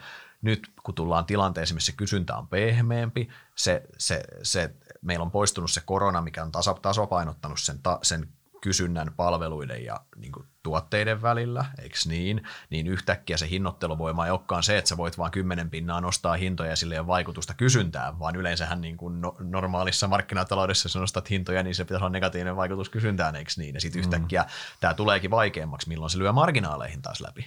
Joo, ja sitten tosiaan meillä on paljon asiantuntijayrityksiä ja muita, jotka sitten taas kärsii viiveellä mahdollisesti siitä, että kyllä tässä varmaan työntekijät alkaa vähän valittamaan, kun koko ajan ostovoima heikkenee, koska inflaatio vetää no, niin. hintoja ylös ja sulla ei palkka nouse sitä tahtia. Niin, hei, se on ihan, se on just näin. Sulla palk, palkat, tota, se, kyllähän palkankorotuspaineet kasvaa koko ajan siellä pinnan alla ja sen takia just taisi niin tärkeää saada taklattua se inflaatiopiikki nopeasti alta pois, että, että se ei jää sinne pyörimään, kun se jää, niin tulee se mainitsemasi kierre. Se on ehkä san, hyvä sanoa, niin kuin jos mennään niin kuin tämä ei päde Suomen tasolla, kun meidän pörssi on aivan liian pieni tähän, mutta jos mennään globaalilla tasolla, niin on tärkeää ymmärtää myös, että tämmöinen miksi kova inflaatioympäristö, niin sehän on jossain määrin jopa nollasumma peliä pörssin sisällä. Eli siis se, että jos, jos vaikka sillä siinä raaka-aineiden hinnat nousee ja se sitten heikentää tota, vaikka sitten sen, kuka niitä raaka-aineita sitten käyttää, vaikka se loppukäyttäjä, onko se sitten vaikka autoteolli, autoteollisuus vaikka, niin se heikentää siellä marginaaleja, niin se raaka, sen ketjun alkupäinen raaka-ainetuottajathan vuolee kultaa silloin taas. Siellähän tehdään hurjia tuloksia, eikö niin? Mm. Käytännössä. Et siinä mielessä sehän siirtyy se raha tavallaan sen sektor siellä pörssin sisällä taskusta toiseen, ja siinä mielessä on nollasumma Ja se, mikä siitä ei tee nollasumma-peliä, on se, että jos inflaatio on kovaa ja kuluttajan ostovoima ei pysy mukana, vaan kuluttaja ostaa vähemmän, niin silloinhan sulla on vähemmän tässä hypoteettisessa autoketjuesimerkissä, sulla on siellä vähemmän auton ostajia lopulta, milloin sitä tavaraa tarvitaan vähemmän. Mm. Eikö näin käytännössä? Kyllä. Mutta, ja taas, jos ajatellaan nyt vaikka, niin no nyt jos talvivara olisi pörssissä, niin sillä menee ilmeisen hyvin tällä hetkellä. Että, sillä menee ilmeisen hyvin. Et, et, et, tota, mutta meidän kaivossektori esimerkiksi, joka olisi siellä alkupäässä, niin aika, aika hiljasta siellä on. Niin kuin. Joo, joo, siis just näin sen takia tai Helsingissä, Helsinkiin ei, ei päde, mutta globaalilla tasolla taas, mm, niin se on tasapainoisempi. Ja siinä mielessä se inflaatio ei automaattisesti tarkoita suoraan, että se on, se on niin kuin sanoin, se on lähempänä nollasummapeliä siinä mielessä ennen kuin sitten tulee se kysyntäpuoli, mikä on sitten taas, mikä ottaa sen hitin siinä. Mutta tota, niin, kyllähän Suomessa edelleen ennusteissa on varmasti, varmasti lasku, laskupaineita. Tässä on, on tärkeää ymmärtää se, että tässä on tapahtunut muutamassa viikossa todella paljon. Siis se eh, on, on niin kuin olisi naivi ajatella, että meidän yhtiöiden tulosnäkymiin ei vaikuta se, että raaka-aineet menee kirjaimellisesti katosta läpi. Kysyntään tulee painetta, epävarmuus kasvaa niin kuin ton ton, ton Venäjän hyökkäyksen myötä, niin nämä on, nämä on, nämähän on asioita, mitkä ei, ei nämä pörssiyhtiöt elä missään tyhjiössä.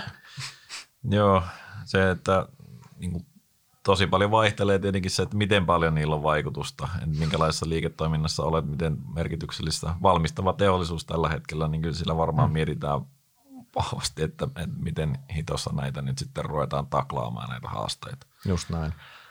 Ehkä se isoin kysymys niin tuloskasvussa on mun mielestä sit vielä ennen kuin mennään noihin arvostusten puolelle, niin Euroopassa ja Suomesta on aika selkeä, selkeä tilanne, mutta Yhdysvallat. Yhdysvalloissahan odotetaan edelleen tuloskasvua. On se selvää, että ei se tuloskasvuennusteet siellä nyt nousemassa ole tietenkään, mutta mun mielestä siellä ei ole millään tavalla itsestään selvää, että voisi niin kuin sanoa, että tuloskasvu on peruttu. Ei niin. Ja siis varsinkin jos miettii niitä suuria jättiyhtiöitä, jotka siellä on tykittänyt sitä 20 prosenttia suunnilleen viimeiset 20 vuotta, niin eihän ne taida tässä olla niin kuin näin. Apple, Apple voi nostaa hintoja, sitä ei saa. se, se, se, siis Apple vissiin vuoleen kultaa niillä kaapeleillakin, jos ymmärtänyt oikein. Että, joo, joo. Että siis, että siinä sitä hinnoitteluvoimaa tosiaan oh. on. Toki niin kuin Applekin käsittääkseni vetäytyi Venäjältä ja kyllä no. sinne jokunen iPhone on sinnekin myyty. On, että, no, no. Että, tota, jonkin verran painetta varmaan, mutta, mutta isossa kuvassa niin – siellä on myös sitten niitä toisen päätä. Siellä on, siellä, siellä, siellä on niin energiantuottajia, siellä on kaivosyhtiöitä oh. ja siellä on niin kuin, no, sen, he, siis. siellä, siellä, on laaja, siellä on laajempi otanta kaikkea, niin siinä mielessä se, mä, se se riippuu, se riippuu siitä, mihin tämä globaali talous. Jenkit on taas pitää muistaa, että Yhdysvaltojen pörssiyhtiöistä, niin ne tekee globaalisti myös niin kuin merkittävän osan myös tuloksestaan. Että siinä mielessä niin se globaali talouskasvu ja miten hyvin se Yhdysvaltainen kuluttaja kestää. Taas tullaan siihen talouskasvukuvaan. Jos talouskasvukuva kestää hyvin, niin Yhdysval- SP500 yhtiöt voi, voi hyvin tehdä tuloskasvua. Ei varmaan niin paljon, mitä odotettiin, mutta ne voi tehdä tuloksia. Tulo, ne voi tehdä tuloskasvua. Sitten taas, jos tämä talouskasvukuva heikkenee siellä ja jenkkikuluttaja joutuu kunnolla joutuu lisää puristukseen niin, ja alkaa epäröimään hankinnoissaan, niin kyllähän se sitten voi, voi myös tuloskasvu junan suistaa siellä raiteiltaan. Mm. Mutta se on vielä liian, liian aikaista sanoa toki.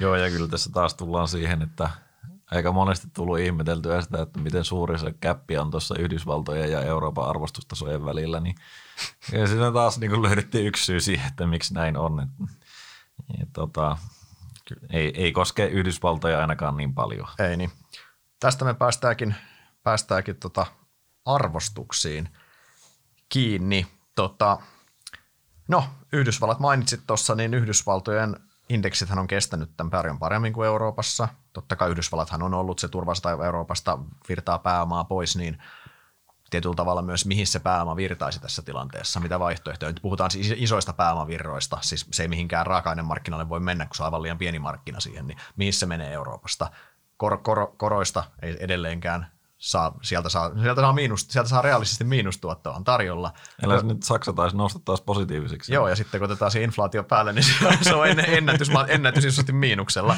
Reaalituotot on ihan hirveän näköisiä, se on niin kuin taku, taku, takuu varma häviö, jos sä sijoitat sinne. Niin mihin, mihin, mihin se raha voi mennä, jos sen kuitenkin se rahan pitää jotain tuottoa kuitenkin pyrkiä etsimään? No ei silloin mitään, vaihtoehdot on aika vähissä, jos ei niin kuin – ei varsinaisesti, niin, niin sen on pakko, se ajautuu Yhdysvaltoihin, sitä me nyt nähdään tavallaan tässä mm. tällä hetkellä. Ja niin sinänsä... eihän noin niin markkinat on pärjännyt niin kuin, tietenkin Venäjää lukuun ottamatta. mä en tiedä, onko se enää kehittyvä markkina. mä, mä en tiedä, mikä se seuraava kategoria on kehittyvistä no, siis markkinoista. Se on Frontier, mutta, niin se ale, mä en ole ihan varma, onko sekään. Me, niin, mä en tiedä, se alkaa niin olla, olla siellä. Mikä, mikä on Pohjois-Korea. Niin, mikä on, niin se alkaa olla sitä kategoriaa, sitä uninvestable-kategoriaa, mitä ei lasketa näihin mukaan enää. Mutta niin. Mutta mut siis eh, joka tapauksessa niin totta kai Yhdysvallat on tässä suhteellinen voittaja, sitten on, mennään mut, tähän. Mutta onhan toi Yhdysvaltojen arvostus, onhan toi kireä, eihän siitä pääse mihinkään. Kyllä tämmöisen perinteisen niin fundamenttikertoimilla tätä katsova, ja varsinkin nyt on paitoven kiva, että muutkin on, tai markkina on yleisestikin muistanut taas, että fundamenttikertoimilla on väliä kuitenkin, niin onhan toi toteutunut. Tuloksi Yhdysvaltojen P on 22 ja siinä pitää muistaa, että siinä on kuitenkin ennätystulokset taustalla, huippumarginaalit. Joo, siellä on rakenteellisia tekijöitä tukemassa niitä marginaaleita. Ei ole relevanttia katsoa, mitä se marginaali oli 20 vuotta sitten, mutta on, on, on, se on rakenteellisestikin nyt korkeampi. Mutta silti P22 on paljon, ei kahta sanaa. Joo. Ei siitä pääse yli eikä ympäri. Varsinkin tilanteessa, missä korot nousee vielä, mikä antaa painetta sinne. Kyllä, ja se on nimenomaan se, että mikä se hinnoitteluympäristö nyt loppujen lopuksi on, että jos me katsotaan 2000-lukua, niin toi on Toi on todella, todella korkea siihenkin no. nähden. Ja se on kuitenkin iso osa ollut sitä nollakorko-aikaa. Ja me ei välttämättä nyt siellä olla, että periaatteessa meillä voisi olla ihan hyvin sellainen skenaario, jossa arvostustasot tulisi ihan merkittävästi alas, no. varsinkin jos tuloskasvu näkymä heikentyisi Kyllä. yhtään, koska silloin se niinku, siitä tulisi niinku monelta suunnalta painetta siihen. Niin siis tämähän olisi varmaan Yhdysvaltojen pörssin näkökulmasta niinku huonoin tilanne, tai no, siis tässä tilanteessa ehkä puhuu huono, väärä tässä sanaa huonoin tilanne, koska tässä on ihan itostikin huonompia kortte, kortteja olisi käännettävissä, mutta siis negatiivinen skenaario olisi semmoinen, että tuo tuloskasvujuna hyytyisi, mm. tulos, tuloskasvu ei tuu, korot nousee, mikä asettaa painetta kertoimiin. Silloin sulle ei niin kuin pörssin ajureista, niin sulle, sulle, sulle et sä, sä, et sä tarvitse sitä tuloskasvua, jotta tuo arvostus niin kuin voisi edes pysyä. Et se tuossa tilanteessa korot nousisi, arvostukset laskisi, niin pörssi laskisi. Pahin, niin kuin, Puhumattakaan mm. sitten, että jos tulokset laskisi siihen päälle, niin saisit, saisit kynsilles kahta kautta siinä. Niin, silloin sulla, silloin sulla olisi oikein kunnon vipu siinä, mutta niin. lähtökohtaisesti kuitenkin pitää muistaa, että mitä korkeampi tuloskasvun näkymä on, niin sitä korkeampi kerroin sulle hyväksytään. Kyllä. Ja, ja sitä kautta niin toi, tuossa on kyllä merkittävä painetta. No. forwardina minun papereissa ainakin toi toteutunutkin oli suunnilleen samalla pallokentällä, niin, mm. niin, niin ollaan vähän yli 18, 18-19, niin eihän se nyt niin kuin eihän se niinku hurjan korkea ole, mutta siinä on aika kova odotus kuitenkin. Ja sitten eh, kyllähän se keskiarvo korkeampi on edelleen.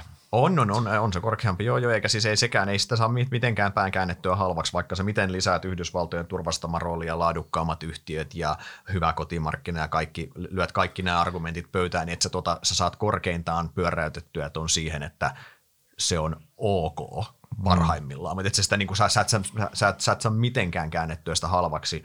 Oikeastaan ainoa tapa, millä sä saisit ton niin kuin käännettyä jotenkin halvaksi on se, että sä hyväksyt, että korot ei nouse. Korot niin. pysyykin, korot, jos ollaan nollakorko maailmassa, niin silloin toi taso, sitten sen arvostustason pitää olla, ja sitähän se on nollakorkoympäristössä, tuollahan se on ollut nollakorkoympäristössä tuolla. Se on ihan selvää, ei osakkeet ole ty- elä tyhjössä. Jos se, se matalempikin tuotto-odotus pitää kelvata silloin, jos riskitön korko on nolla. Näin se mm. rahoitusmarkkinahinnoittelu menee. Ei se ole sen ihmeempää. Se tarkoittaa taas matalempia vuotuisia tuottoja tästä eteenpäin. Ei se ole sen ihmeellisempää. Niin. Mikä tässä niin kuin omalla tavallaan vähän huolestuttaa on kuitenkin se, että tällä hetkellä price to book on Yhdysvalloissa kuitenkin 3,5 ja sitten kun siitä mennään noihin P-lukuihin, niin se tarkoittaa, että kyllä siellä pääoma tuottaa ennusteilla äärimmäisen hyvin. Kyllä. Ja, ja siinä niin kuin sanotaan, että ei tarvitse olla mikään niin kuin hirveän huono talousskenaario, jossa siihen tulee merkittävää painetta. Kyllä. Ja tämä on ehkä just tämä, mikä tässä, niin kuin, mikä mua isossa kuvassa mennään kohta noihin Euroopan arvostustasoihin ja Suomeen mennään ihmettelee sitä, mikä on sinänsä, niin kuin, missä se kuva on fundasijoittajan näkökulmasta parempi, mutta se mikä fakta on kuitenkin se, että Yhdysvallat on kuitenkin, se, se Yhdysvaltojen paino globaaleista indekseistä on ihan valtava ja se, että jos Yhdysvalloissa pörssin suunta on alas, niin on naivia olettaa, että Eurooppa tai puhumattakaan Suomi painelisi omia latu ihan toiseen suuntaan. Että se, että jos nuo Yhdysvaltojen kertoimet olisi, sanotaan, sanotaan siis vaikka, niin kuin, vaikka niin kuin 15-20 prosenttia alhaisemmat, niin mun mielestä tämä tilanne olisi ihan erinäköinen itse asiassa silloin, kun tavallaan silloin sä et kantaisi sitä riskiä, että kertoimet voi tulla tonttiin tuolla vielä käytännössä. Silloin tavallaan se olisi hyväksytty jo se, että silloin siellä olisi sisällä oletus, että tulosten ei ole pakko kasvaa. Hmm. Eikö näin käytännössä? Joo, ja silloin sinne olisi hinnoiteltu sitä koronnostoakin jo sisään vähän reippaamminkin sitten. Niin ja samalla pitää muistaa, että eihän niin kuin SP500 kuitenkaan mitenkään älyttömästi tullut alas. Ei ole. Et, et se, sehän tässä on se niin kuin pelko, että jos siellä niin kuin lähtee ne isot pelurit, niitä lähdetään hinnoittelemaan uudelleen, niin ne kyllä vetää sitä markkinaa vielä merkittävästi alemmas. Ja, ja se vetää ja, sitten muun markkinan mukana. Niin, ja, ja sitten kun jos me jos siellä, niin kuin Helsinkihän on jo karhumarkkinassa, ää, varmaan tälläkin hetkellä vaikka vähän noustaa, niin, Kyllä.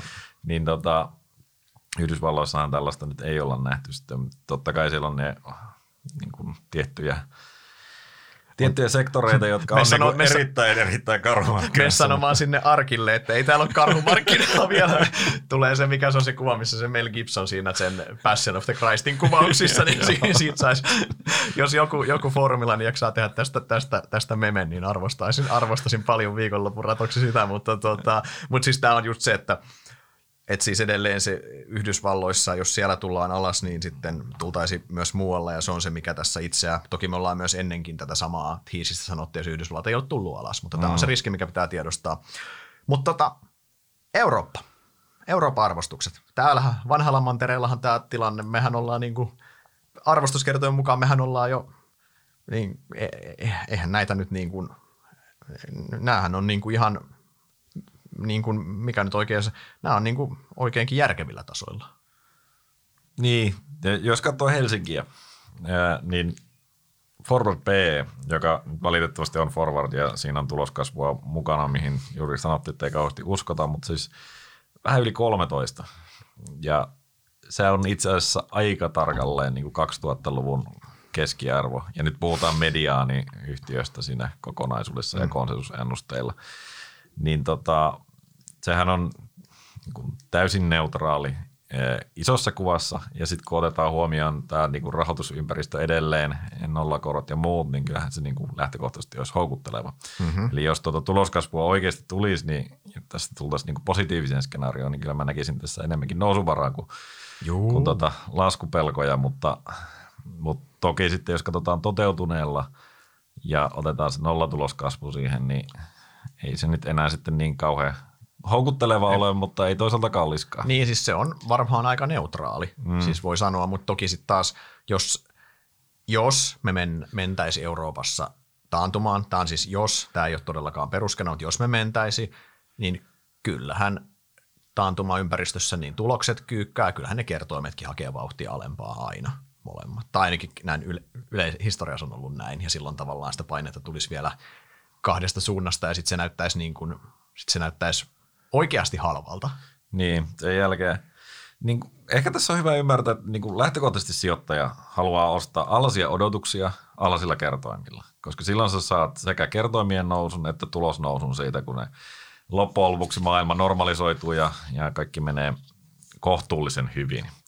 Ja nyt sä saat käytännössä suht halpoja kertoimia, mutta odotukset on vielä kuitenkin niin kuin, no, tässä tilanteessa turhan korkeita. Mm-hmm. Ja siitä kertoo myös niin kuin price to book luku, mikä meillä on, että kyllähän me ollaan siinä niin kuin selvästi koholla, että, että Helsingin pörssiyhtiöthän oletetaan edelleen tekevän vahvoja tuloksia ja vaikka nyt ei edes tulisi sitä tuloskasvua, niin edelleen oltaisiin suht korkealla tasolla sitä, sitä peilaten. Et ei me niinku, molempia vipuja me ei valitettavasti saada tässä kohdassa mitenkään käyttöön, mutta sen tämän toinen puoli alkaa olla hyvin jo niin sanotusti tyhjennetty. Kyllä, kyllä, just näin. Että ei sinänsä tota, ja noin samat kertoimet noin Euroopan tasolla, niin noin on suunnilleen samannäköiset kuin Suomessa. Itse asiassa vähän nyt riippuu, mitä indeksiä se Euroopassa, Euroopassa katsot, mutta ne on karkeasti, karkeasti samoilla, samoilla, tas, samoilla tasoilla. Eli sinänsä niin Euroopasta ne, niitä ilmoja on kyllä otettu jo, otettu jo pois. Ja tosiaan se talouskasvun talouskasvukuva määrittää sitten sen suunnan, suunnan tästä, tästä eteenpäin. Ja toki edelleen korostan sitä, että Yhdysvalloissa se pörssi lähtisi, lähtisi pulkkamäkeen mukaan, niin Eurooppa hyppää kyllä saman pulkan kyytiin. Siinä, siinä ei Euroopalta kysytä, tuutko kyytiin tähän, vai Eurooppa otetaan siihen mukaan. Ja, mukaan. Mutta sitten taas samaan aikaan, jos me mennään sitten raaputtamaan pintaa, syve, pintaa vähän, vähän sitä pinta, pintaa syvemmin, mennään, mennään tonkimaan sinne, niin kyllähän, kyllähän myös tämä kurssilasku on ollut monella tapaa siinä mielessä tosi raikastavaa, voisi sanoa, jos nyt oikea, oikea termi on, niin kyllähän siellä niin kuin on järkevästi hinnoiteltua kamaa Joo. saatavilla, ehdottomasti mun mielestä. Niin siis, Ei kahta sanaa. Ehkä tässä niin kuin, mulla on jossain määrin skitsofreeninen olo, tämän, tämän tota, kun mä, mä oon oikeasti tosi huolissaan tästä tilanteesta ja mä, mä näen tässä niin kuin aika paljon uhkakuvia, jotka ei ole vielä toistaiseksi realisoituneet ja siinä mielessä mun on tosi vaikea olla niin kuin semmoinen vahva, vahva härkä tässä ja todeta, että, että kannattaa ostaa kaikkea liikkuvaa tai, tai paikallaan pysyvää. et, tota, mä en ole niin kuin sillä tavalla, mutta jos mä katson tästä taas sinne plus kolme vuotta – niin kyllähän tästä saa niinku hyvät tuotto-odotukset. Saa, saa. Et, et niinku 3-5 vuotta tai saatika sitten sellainen, joka nyt oikeasti säästelee eläkepäiviä vaan, niin nyt kannattaa olla jo ostamassa. Se ei ole sitten niinku niin relevanttia, että et, et mitä tapahtuu vaikka ennen kesää tai, tai loppuvuonna, että miten syvällä taantumassa käydään, koska kyllä meillä kuitenkin kaikki rakennuspalikat on siihen, että sieltä noustaan. Kyllä. Että et, et, et, ei ole niinku semmoinen – kunhan on oikeasti huonot skenaariot. No joo, no, oli, jo, jo, jo, jos silloin ne, niin kuin, tiedätkö, jos meillä ydinpommi tipahtaa tuohon noin, niin silloin meillä ei ole väliä, että mikä se PE Joo, joo just, näin, just näin. Ja siis muutenkin se, ja muutenkin se, että jos se ei niin kuin oikeasti juututa semmoiseen niin kuin pysyvämpään stagflaatiotilaan tai, tai, tai, tai tällaista, niin kuin nämä, nämä skenaariot, mutta mutta joo, tuosta mä oon samaa mieltä. Kyllähän siis sieltä, edelleen semmoinen, niin kuin, että pystyykö sieltä kasaamaan sen, sen kuuluisan kymmenen osakkeen salkun niin kuin pitkällä aikavälillä hyvällä tuotto ei mitään ongelmaa kasata mun mielestä. Hmm. Sä saat itse aika hyvinkin hajautettu salkun sieltä. Joo, siis... se ei ole mikään, että sun on pakko valita tuolta yhdeltä sektorilta, vaan, vaan sä voit niin kuin valikoida hyvin, hyvinkin hyvän hajautuksen siihen kymmeneen yhtiöön. Joo, ja, ja siis siinä mielessä tilanne on varmaan paras, mitä se on ollut niin kuin tosi pitkään aikaa. Niin. Ja. Et aiemmin se on ollut, se saatu kasattua, mutta ei se niinku hurjalla tuotto-odotuksella ollut tai muuta. Tietenkin niin. koronadipit ja nämä pois, mm. pois lukien. Niin ja jossain vaiheessa ehkä myös oli se, että sun piti olla tosi tosi valikko. Siis jossain vaiheessa oli se tilanne, että miksi laatua ei saanut siihen salkkuun, mitä mekin ollaan näissä puhuttu, että laadun nostaminen, että se joudut maksaa niinku ihan tosi kovaa hintaa siitä laadusta, ja se niin kuin oikein pahaa teki, että joudut ottaa vaikka laatuakin sen salkkuun, pitkään salkkuun sitä laatua kuitenkin pitäisi sitten saada mukaan. Nyt sä saat laadu, laatuakin sinne ihan järkevillä hinnoilla. Ja sitten jos saatat niin kuin tämmöistä ei-laatua, niin sitä saa oikeasti halvalla mm. sinne. Tiettä kai siis valikoiden, ei tietenkään ei koske kaikkia tietenkään. Mm. Mutta, mutta siinä mielessä niin kuin Werner jaksaa aina sanoa sitä, että, että, osa, että se, mitä se nyt sanoo, että se ei ole osakemarkkina, vaan osakkeiden markkina siinä mielessä, niin sehän on ihan totta Joo. Tässä, tässä, tila, tässä tilanteessa. Mutta mutta onhan tämä sijoitusympäristö ylipäänsä, jos, jos siis vielä kääntää, jos miettii ketkä sitä osakemarkkinaa siellä kuitenkin, tai ylipäänsä pääomamarkkinaa ajaa, ketkä sitä pääomaa siellä oikeasti allokoi, nämä isot toimijat oikeasti. Hmm. Niin onhan se niin kuin jonkun ison toimijan näkökulmasta. Jos yrität, se on aina hyvä harjoitus, by the way, kuulijoillekin. Miet, yrität miettiä, että saisit niin kuin jonkun eläkeyhtiön ison eläkeyhtiön sijoitusjohtaja, niin kuin, että sulla on pääomaa allokoitaminen niin kuin miljardeja tai ehkä kymmeniä miljardeja ja sun pitää saada sille tuottoa, mielellään niin kuin reaalituottoakin vielä. Mitä sä tässä tilanteessa teet? Korot, niin kuin puhuttiin, on, niin kuin, on raaputtamattakin tyhjä arpa. Sä tiedät, että sieltä arvasta ei tule voittoa. Se kysymys on, kuinka paljon sieltä tulee tappiota käytännössä. Äh, sam- samaan aikaan rahan säilyttäminen käteisenä ei ole niin kuin ne ainakaan se ei noissa mittakaavoissa vaihtoehtona, se ei, se, se ei ole, ja plus se rahan arvo myös yhtä lailla, niin se, niin kuin, se, se sulaa kuin jäätely auringossa käytännössä tässä inflaatioympäristössä parhaillaan. Mm. Sitten samaan aikaan niin sulla on, sulla on myös niin kuin, su, su, vaihtoehdot on siellä osake, sun on pakko operoida siellä osakemarkkinalla, mm. niin tässä kontekstissa myös, niin kyllähän se – ymmärrän sinänsä ihan, ihan, ihan hyvin sinne, että sun vaihtoehdot aika nopeasti on siinä, että hitto, no noita on, noilla kertoimilla on pakko ostaa käytännössä.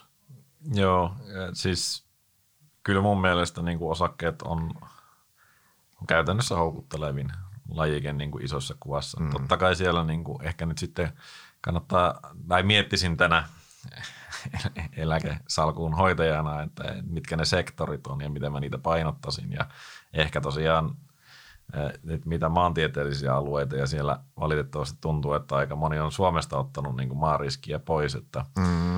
et tota, siinä mielessä meidän, meidän pörssi ei välttämättä olisi siinä se ykköskohde, mutta joka tapauksessa niin osakkeissa pitäisi olla ja todennäköisesti mä olisin nyt tällä hetkellä jo ylipainossa niissä ja sitten toinen varmaan on sitten jotkut kiinteistöt ja muut, missä pystyt sitä tekemään. Vaihtoehtoiset, mutta... vaihtoehtoiset sijoitustuotteet käytännössä. Niin. niin just näin, niitähän, on, niitähän onkin otettu niitä, mitkä on tuonut sitä substituuttia sinne korkotuotoille, niin. korkotuotoille käytännössä. Se muuten vielä tuossa nyt vähän, vähän, vähän poukkoilee meidän aiheet, huomaa, huomaa hyvin, että on, perjan, on pitkä viikko taustalla ja on tota perjantaikin kääntymässä ehtoa puolelle tässä hiljalleen, mutta siis Helsingistä on pakko sanoa, mikä on kiva, että vielä isot yhtiöt. Meillä on isoissa yhtiöissäkin järkevää kamaa saatavilla. Niin, siis edullisia hintoja. Ihan oikeasti. Siis no. esimerkkinä toi, kun tuossa kun Atte kävi vaikka nyt, vaikka nyt niin Nokian tuossa, kun Atte kävi, sitä, kävi läpi sitä valoaatiota tuossa ja tuossa kahvipöydässä ihmetteli sitä, niin katso niitä kertoimia, niin e, e, ethän se niin kuin, että sehän on siis, sehän on halpa, että jos ne, jos ne tulosennusteet, mitkä nekään ei ole mitkään niin kuin venytetyt millään tavalla, päinvastoin ne on suht konservatiivista, niin se on niin kuin kaikin puolin oikeinkin järkevästi hinnoitettu ja kautta linjan siellä on siis, niin kuin, siellä on tultu oltiin jossain vaiheessa tilanne, että meillä on niin kuin isot yhtiöt suhteellisen kireästi hinnoiteltu ja näin, niin sieltä kun on otettu ihan reippaasti. Että, että se, se, oli jossain vaiheessa se oli silloin, että meillä oli se edellisen podin aikaa, niin sitä verilöylyä oli ollut siellä enemmän sillä pörssin niin kuin pienemmässä päässä. Jos isot yhtiö oli kestänyt, nythän siellä on tullut isoissa on tullut se tasokorjaus myös alaspäin. Ja siellä niin, on siinä niin kuin, nähdään taas sitä, että sitä oikeasti ne isot pojat on myös siellä ollut myyntilaidassa niin just Helsingissä, että, että tota, mutta nyt nyt voisi olla niin kuin siellä mahdollisuuksia. On, kyllä. ihan eri ja tavalla. on ihan eri tavalla. On, on ja se on tosi, se on tosi, tosi siis kiva, että, että myös, myös sie- siellä on, että se on myös vähän niin kuin ty- tylsäkin mantra oli jossain vaiheessa, että menkää sinne pieniin ja keskisuuriin tonkimaat isoissa, ei ole, mitään mahdoll- ei ole niin kuin juuri mitään järkeviä, niin tämä on niin kuin sinänsä myös paljon. Ja tämä myös toki on se, että tämä mahdollistaa myös niin kuin isoille toimijoille sit sen, että sieltä löytyy niin kuin fundamenttipohjaisesti jo järkevän hintaisia osakkeita, jos toi, kunhan toi talouskasvukuva nyt ei happane ihan, ihan käsiin, käsiin tosta.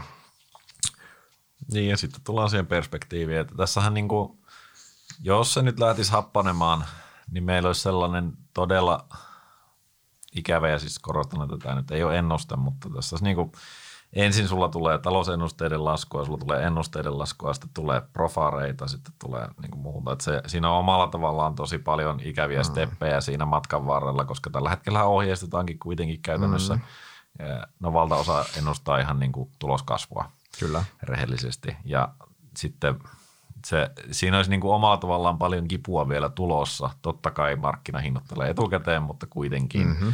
Mutta sitten kun taas katsotaan sinne kolmen vuoden päähän, missä on tosi vaikea nähdä, että nämä energiapiikit ja muut vastaavat olisi tässä niin kuin enää merkittävässä roolissa. Ja, ja aika moni näistä ongelmista on kuitenkin lähtökohtaisesti ohimenevä.